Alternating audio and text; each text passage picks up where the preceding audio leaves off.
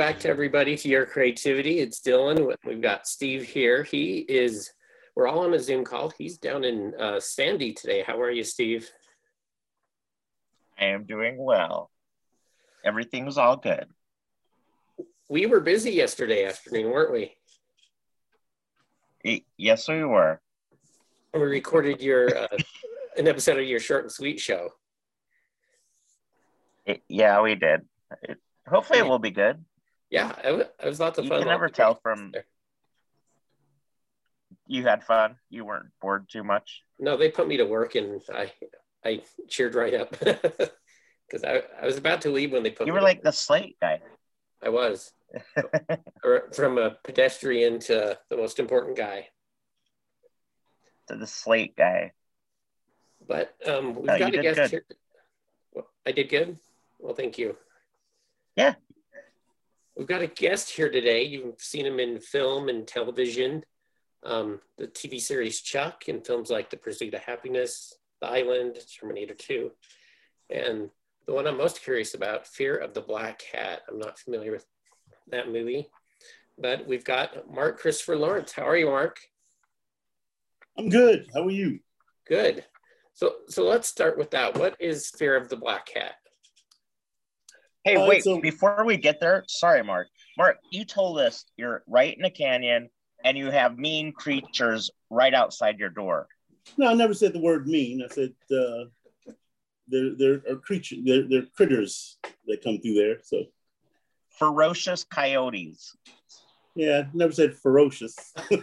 I'm, I'm adding, I'm adding to it. so where you're at is yeah, it's San Diego. Oh, I Oh, love San. Diego. Coronado's Yeah. my favorite. okay. Sorry, Dylan, and I cut you off on a perfectly great question. And, and what was the question? I, I was asking about the fear of fear of the of a black cat. I wasn't. I'm not familiar with that film. Oh, Fear Fear of a Black Hat um, is uh, a rap Spinal Tap. Oh, nice. Remember the movie? Nice. Yeah, yeah. It's it's uh, um, sort of in the vein of CB4, but way better. Does the bass go down to 11? Uh, I don't know anything about that, but the only line I remember from Spinal Tap is they were trying to boost their sound, and one of their amps went up to eleven. yeah, it's that same it's that same mockumentary style. You know, we're we're a rap group, and uh, you know, I, I think it's it's one of the two things that I'm most recognized from. And the other is How did Chuck. you get involved in that? Oh, Yeah, the, yeah, the other is Chuck. Yeah, uh, one of my best friends. It, it's it's his movie, Rusty Cundiff. Uh, Rusty's brilliant writer director. He, he uh, wrote a lot of the Ch- Chappelle Show and directed some of those sketches as well. Um, so it was his it was his idea, and you know we had we had a blast doing it. very nice. That's cool. and What did you always know that you wanted to be an actor early on, or no? People say that I used to say that, but I don't. I don't remember saying that. I, I went to USC on a debate scholarship. I was I was uh, going to go to law school, and um, I took a voice class for speaking and centering, and the voice instructor talked me into auditioning for the Bachelor of Fine Arts Theater uh, acting program, and coached me, and I got in, and I was already a junior, so it added a year to the year I was supposed to graduate, and then started working professionally the same year in theater and television, and then the next year, uh, my first movie and so forth. Okay, it's my observation that like you know, comedians are geniuses. So you went to debate. You were on the debate team, which means that you are very good at talking and very knowledgeable. Do you do you find that that helps in I comedy? don't, I don't know that I'm that I'm knowledgeable per se. you just can talk your way out I think of stuff. I think part of it is is being able to uh, give the impression that you're knowledgeable as a comic. You know, you want to be a master, a, a, a jack of all trades. So so you know you, you you sort of pit yourself when you're on stage with the mic as as the uh, foremost authority on whatever I'm talking about today. That works. Did, or did you have any improv background or was it just uh, strictly stand up? Uh, well, my background was strictly stand up, but um, over the past several years, I've been taking improv, uh, doing this improv class that teaches you to write on your feet. So it's not it's not your standard um, improv class with the theater games and all that kind of stuff. It's it's uh, it, it you know teaches you to More of a literally write scenes while you're while you're yeah. Uh, when did so, you so when did you start start what? stand up? When did you start stand up? When did I? Eleventh grade, 1981. Ele- Do you remember your first gig? Yeah. Well, my first time on stage was comedy comedy store uh, up on Sunset Boulevard in Hollywood. Um, you know, I did three minutes. I didn't really know how to do three minutes, but I just went up and started talking about my day and got laughs. And Louie Anderson, when I came off, said, "Hey, you got something, kid. Keep writing." And you know, uh, by the time I got out of college, I figured out, you know, I've been, I'd been dabbling in it all that all that time, and then I figured out, you know, I can actually do this just as good as anybody else. And here we are. And was that That's like pretty good for him to say it on your first gig too. Yeah, yeah. I mean, it was you know Robin Robin Williams came in, I think three people before I went up, and just destroyed for about forty five minutes.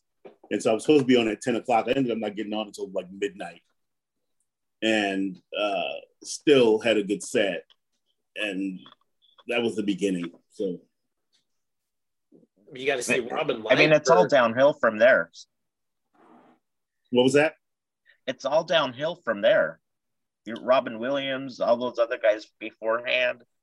Eh, you know, you, you- you figure you figure at that point, you know, that, that late at night, it's just for me, it was just about doing what I said I was gonna do, which was get on stage and do it because you know my good friend sort of dared me to to do it, and there we were, and it was it was fine.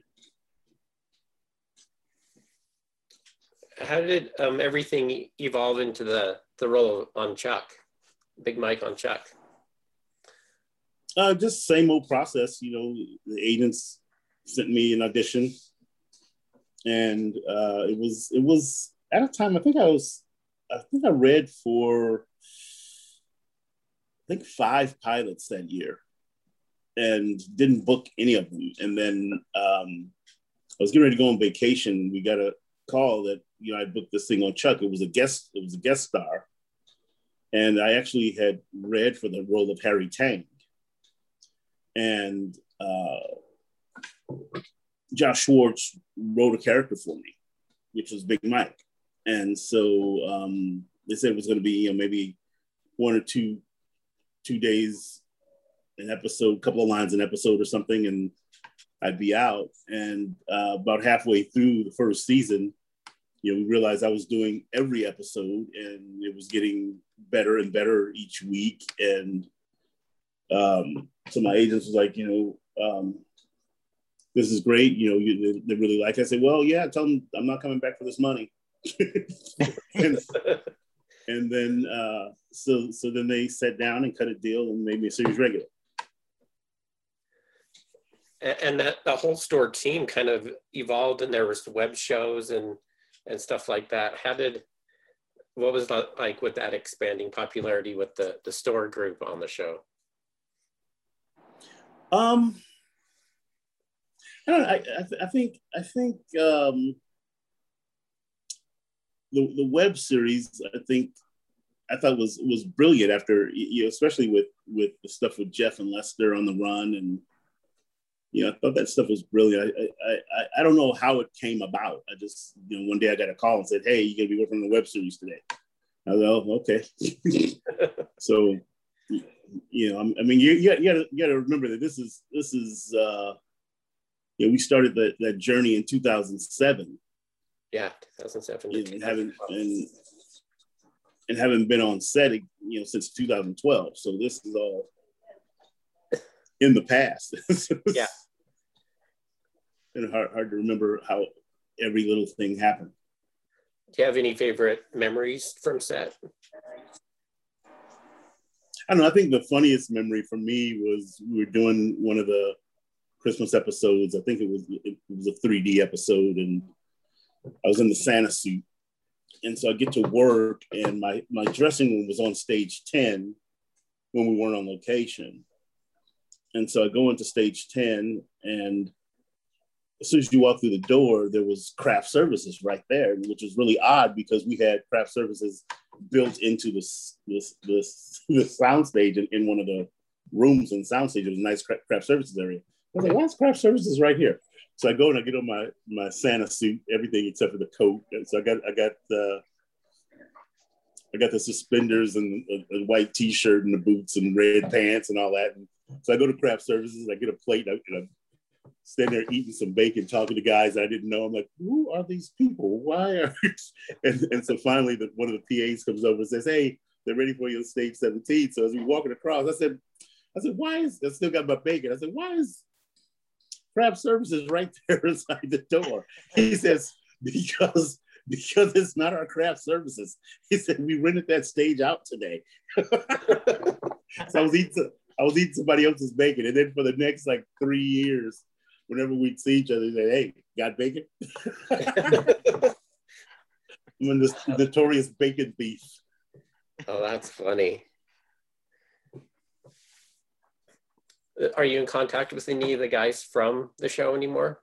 Like Zachary and Yvonne? Or... Um, I talk to Zach every once in a while. Uh, talk to Scott Krinsky probably more frequently, and Julia. Um, Ryan McPartlin, I've been sort of chatting with online a bit. And Vik, you chat, chat with him online a bit. You know, because me and Scott and Vik probably spent more more time together than anybody else. All right. How has COVID been treating you? Um, you know, with comedy, have you been doing online shows? Mm, I, you know, I, I don't. I really don't enjoy doing the online stuff. It's it's not fun. Um, as a comic, it's like you know you just kind of go into automatic pilot because people aren't focused. Right. You know when they're sitting at home and you got kids running through, you got the animals running through, and and so uh, for me, the online stuff hadn't been funny. Like anything more than 15 minutes of online uh, is is just a chore.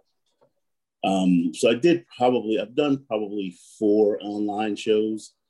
Um, I did one show last summer in the park at night, and people were in their cars and they were broadcasting the show into their car. So when they laughed, they would bonk their horns and flash their lights, so you knew that they were laughing. Um, because You're like, what the, the stage, hell? Yeah, what from the stage you couldn't see them but all the other comics, you know, were just like freaking out about it. And so I'm just watching them. And so when I got up, I said, I'm just going to put it on automatic pilot and I'm not going to wait. I'm just going to go. And ended up having a great set. Um, but since then, I've, I've done a few live shows. Uh, did one a couple of weeks ago out uh, for a church out in the parking lot, and that was great. And then got another one of those coming up uh, at the end of the month. And then Madhouse Comedy Club is opening back up with uh, some limit limited seating, but uh, I'm going to do a weekend there coming up soon. What, what do you think the long term effects are going to be from COVID with people's habits? Like, you know, people um, were used to going to live shows. Now maybe they're a little more hesitant. Do you think it's going to have a lasting impact? I don't think so. I mean, just just you know that church show that I did, there were 250 people in that parking lot, and um, uh, you know, people people are starved for comedy, and and I think I think once it opens back up, people will be right back in there. You know, because there's been like some backyard shows, like Dustin Nickerson does backyard shows, and you know they're always full of people. So um, I think probably the, the, the biggest lasting impact the, the uh, pandemic will have is that, you know, people brush their teeth more often because, you know, smelling your own breath all day gives, gives you a whole different perspective of what your dental hygiene is. Yeah. I mean, those are good changes. Those are good things. Yeah. Yeah. I always, uh, you know, the, the last show I did, I said, hey, you know, if I met you before the pandemic, I'm sorry. I didn't realize my breath stank.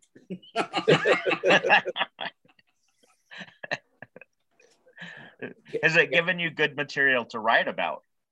No, because you're not having any experiences. It's like you're sitting at home all the time. So, so you're trying to uh, manufacture stuff. And, and, the way I write is I'm a storyteller. I write out of my life, and so my life has been sleeping. Only so many minutes you can get out of sleeping. and then I rolled to my left, and then back to my right. right. Right. You, have been. What's next for you? Oh yeah. Um, I don't know. You know, we, we're I'm pitching a show uh, with Rusty Cundiff, who, who actually is the writer director of Fear of a Black Hat. So he and I are pitching a show. So hopefully we can get that on the air. And then uh, there's a, a web series that I'm trying to gear up to shoot uh, a sizzle reel for that we really want to actually get the get the show on the air. But but if, if I can't get any traction with it, we'll just shoot it as a web series.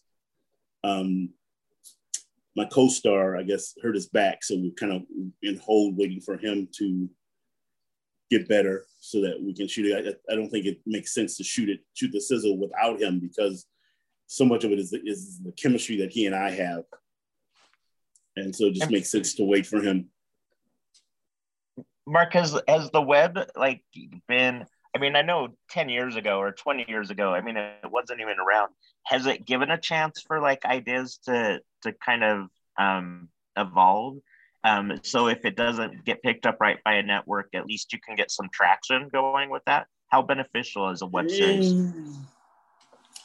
It, you know, it's hit or miss. I, you know, you, you hear of, of some people that that you know get a deal based on what they what they've been doing on their web series. Um, but for every one of those, there's you know a million others that didn't. Yeah. So I don't know. I, I'd rather just go get in the room and pitch and let that be the luck of the draw sometimes. Yeah. Um, yeah. You've been here to Salt Lake a few times at Wise Guys and down in Provo to Dry Bar Comedy. What was your dry bar dry bar comedy experience like? Oh, I liked it a lot. It, it um, you know, I, I, was very lucky. There were, we shot two shows in the same night, and you know, they edited together the, the special based on that. Uh, I did two 40 minute sets, and um, most people would do the same set, but I, I decided to do like an extra uh, 20 of a different set just so that they'd have a lot to choose from. And um, for me, those two shows that, that we did were both sold out, and it was mostly Chuck fans. So it was, you know, it was very uh, fun and, you know, a receptive crowd. They knew your, you know, style and personality based on that. Um, uh, have, have you participated in any of like the FanX or like the Comic Con type things with Chuck? Yeah, I've done a, I've, I've done a, uh, you know, the, we did Comic Con, you know, every year, um, and then uh, I did uh, the Ventura. Uh, what do you call it? Ventura. I don't want to say comedy festival, but I don't think that's what it's called. Uh, so it's it's basically Comic Con in Ventura. Uh, did the thing in Disney. It, it, it, that's in Anaheim. I want to I want to say it's called WonderCon and then I did one in, in London. Did one in London uh, with Star Fury. That was that was cool. It was um, it was me and Julia Ling, Brian Brian McPartlin from our show, and then there were some people from the Terminator Terminator show, the TV show that they had on Terminator for a while. Do you so, get blown away with how important your your parts are to people's lives? No, because I understand how how the business works in terms of uh, fans make you who you are. You know, it's it's like you don't you don't blow up without fans. You know, like I always tell people that I'm a recognizable face. I'm not really a name. So people know my face.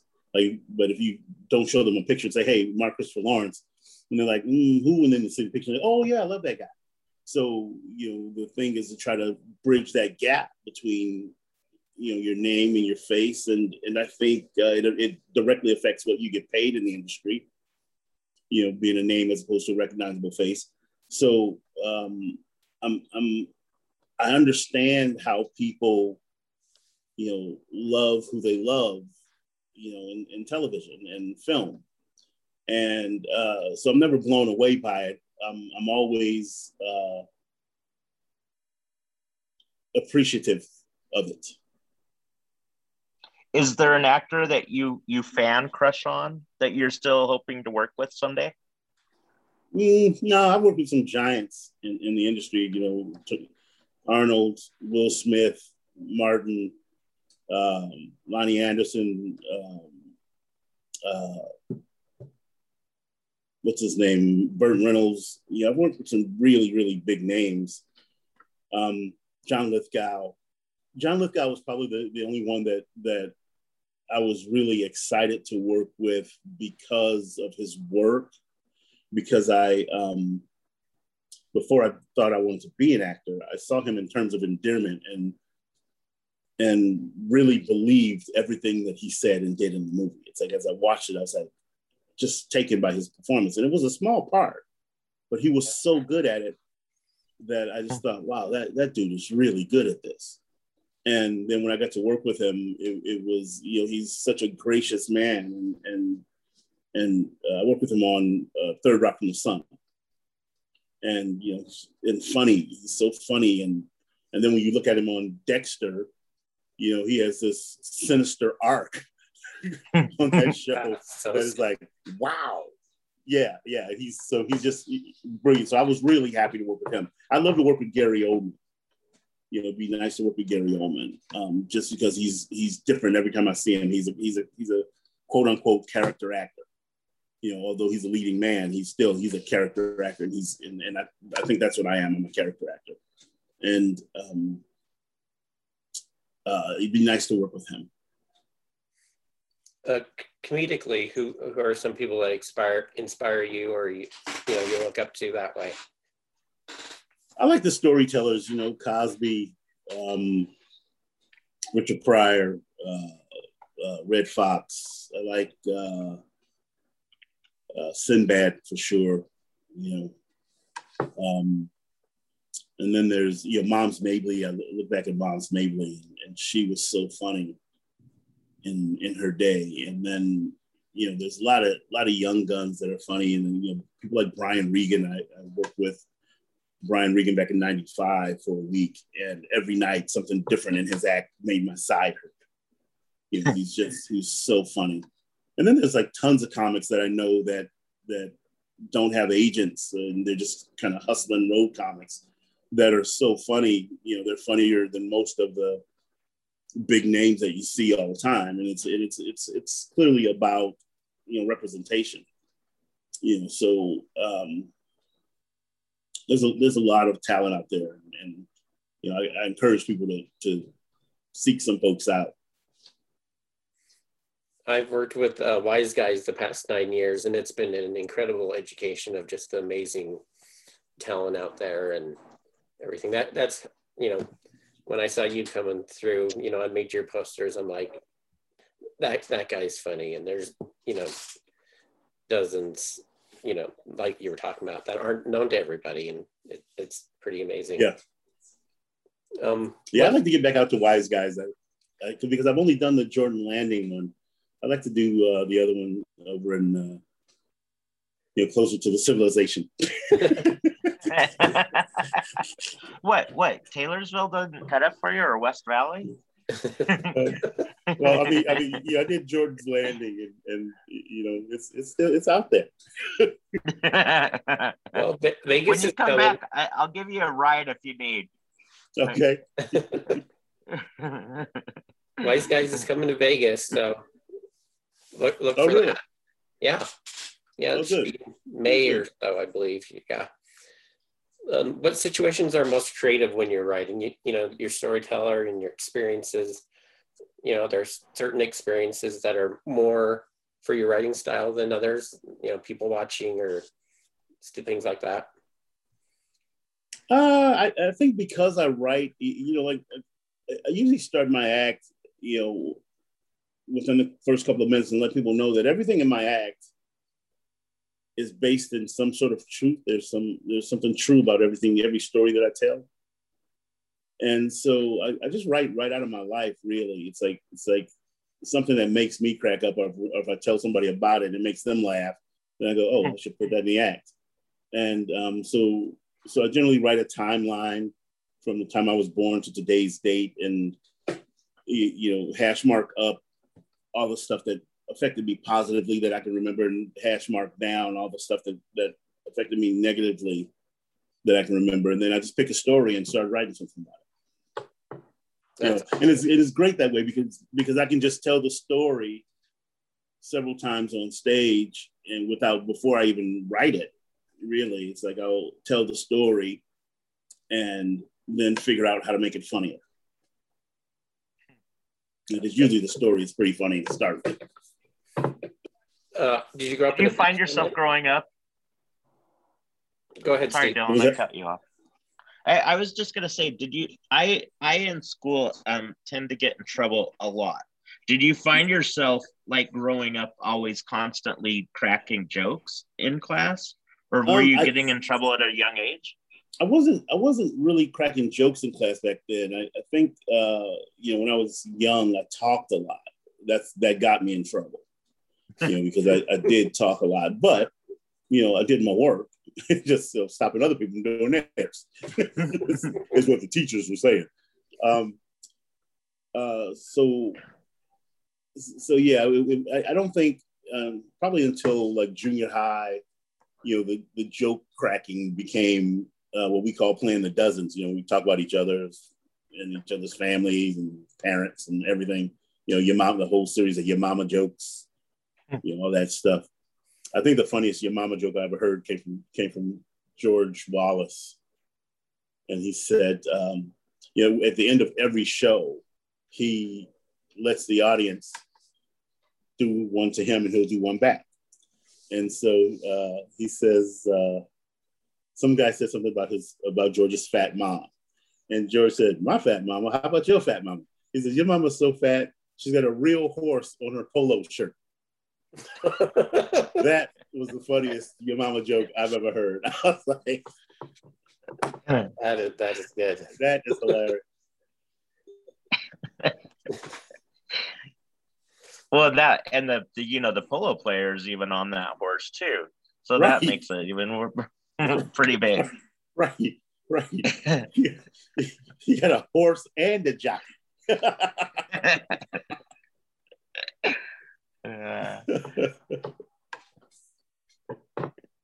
where, where do you see comedy going in general moving forward? You know, there's all different types. There's clean comedy like a dry bar, or you know, the dirtier stuff, or you know, more online, more. Well, I think I think there's going. I think there's all. It's always going to be all of it. Yeah. You know, there's going to be the shop, the shop comics. There's going to be the clean comics. Um, uh, my thing is, I feel like I used to work. I used to open for Robin Harris sometimes, and and he told me early in my career. He says, "Mark, always write clean." He says, "He says you can work anywhere when you write clean." He says, um, "If you find yourself out in the middle of nowhere, and the guy just before you did 50 or 60 penis jokes and dropped 50 or 60 f bombs, and that's what the crowd is like." And he says, "You know, you can always dirty up a clean joke, but there's no cleaning up a joke that's dirty by premise. Right. And so it just made sense to me, you know, and, and being in the 11th grade, when I started comedy. I mean, I couldn't write dirty jokes anyway because because when uh, my mother's friends would, would saw me out there and went, you know that Mark Christopher, he out there telling these filthy jokes. You might want to talk to him. You know, and I was more afraid of my mother than I was of the gangs in Compton. So so I was writing clean anyway, and that's why Robin liked me because I I'd, I'd, write clean. Like we work at uh, Comedy Act Theater, you know, on Friday Saturday night, but Saturday afternoon, I'd be in a park with him at two o'clock doing a show, you know, for a private event. And, and you know, it was, it was experiences like that and watching him, the way he worked at night versus the way he worked when he was doing like a public thing for a family show. It was just like, wow, he's doing basically the same act, squeaky clean. Nice. And that, that ties into your, the name of your dry bar special, Clean Out of Compton. I, I thought that yeah. was straight playing off the straight out of Compton. I thought that was very clever. Well, Steve, should we mm-hmm. do our bonus questions since you have to uh, drop away here in a minute? Go for it. All right. Our first one is What does creativity mean to you? The uninhibited launch of ideas from your brain to the page or from your brain to the stage or where, whatever your medium is. Like it's it. like I, I think as a as a creative, you have to just be able to. I tell comics all the time: don't censor yourself when you write, but just write. You know, just sit down and, and get the words out of your head because they're not they're, they're, they're not helping you if, if you don't just write. So being creative, you got to just sit down and let your head do what it does, you can always edit. Exactly. Brain vomit onto the page. Uh, the next one is mm-hmm. who is your favorite Muppet and why? Um, I don't think I know any Muppets. this includes Sesame. I guess I got to go with. I guess I got. I guess I got to go with Kermit. yeah, Kermit. Kermit's a good. Kermit's choice. good. And this this last one was, was go ahead. I was gonna say was was Cookie Monster a Muppet? Yeah, yeah. Any Jim Henson created, yeah, is how I count it. Yeah. Yeah, so, so, so uh, yeah, I would say Kermit, and then and then you know, a, a tight second would be Cookie Monster. Cookie Monster. It, so you like cookies? I do like cookies. That's that's the problem. That's what the problem is. Mark, when you come back, I will totally give you a, a ride. I own a chocolate ice cream dessert bar, and we make our own cookies. Yeah, see, I, I can eat the cookies. I wouldn't be able to eat the ice cream. That'd be a bad day. I, I have hookups for you. I, I have dairy free ice cream. We, oh, we, oh, we could make it work. Yeah. Oh, okay. All right. We could figure something out. Cool. yeah, Steve lives on sugar cookies and Dr. Pepper, so those, that's my diet. He's part of the, those are the foundations of this food pyramid. Hey, I'm just gonna say, Dylan, don't be a hater. yeah. No, I'm not. It's gotten me this far. All right, and last one last one is uh, it's always weird to ask an actor this uh, question. In the movie of your life, who would you want to play you? It's funny you should say that because I you, we just finished writing a movie about my life. Um, uh, I don't know who I would want to play me. I, I guess if we look at well, my my question for you would be this: is is is it somebody that's n- now? No, it, it can be or, past. Yeah, it can it can be okay. whoever. Uh, James Earl Jones. I like that. Yeah, I, I, I don't know. I I would I like your voice as best as as good as his. I don't know, man. If I had that voice, I'd never shut up. Mark, how can people find you? Uh, probably the easiest way is to go to my website, markchristopherlawrence.com, and scroll all the way to the bottom, and all of my social media is there. Um, I'm really easy to find in social media. Mark Christopher Lawrence. You know, if you Google me, it's you can find me. Uh, but my website is, is probably the best place. You can see clips of, of my acting, clips of comedy, uh, all the social media things that are on there, the social media bugs, so you can uh, connect that way. Yeah. Awesome. Thank you. Well, thank you, Mark. Yeah, and if you have a, a, a huge church, go in there and, and, and bring me into your church. I'll come and do comedy at your church. Awesome. You'll- Yeah. We can do that. I'll, I'll uh, you know, if you go to the Mormon churches, they're they're a little dry. You could probably like spice them up just a little bit. hey, uh, you, you know, I, I, I did I did uh, Mennonite churches in Canada. oh, that would be interesting.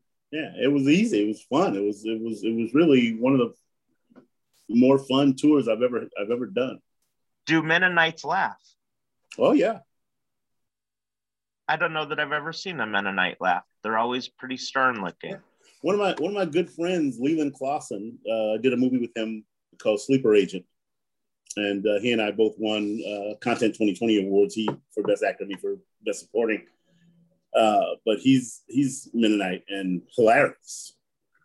Wow. I would never even think anything like that, but that's awesome. Yeah, Opening minds today. Oh, Mark, thank go. you so much. Thank you, Mark.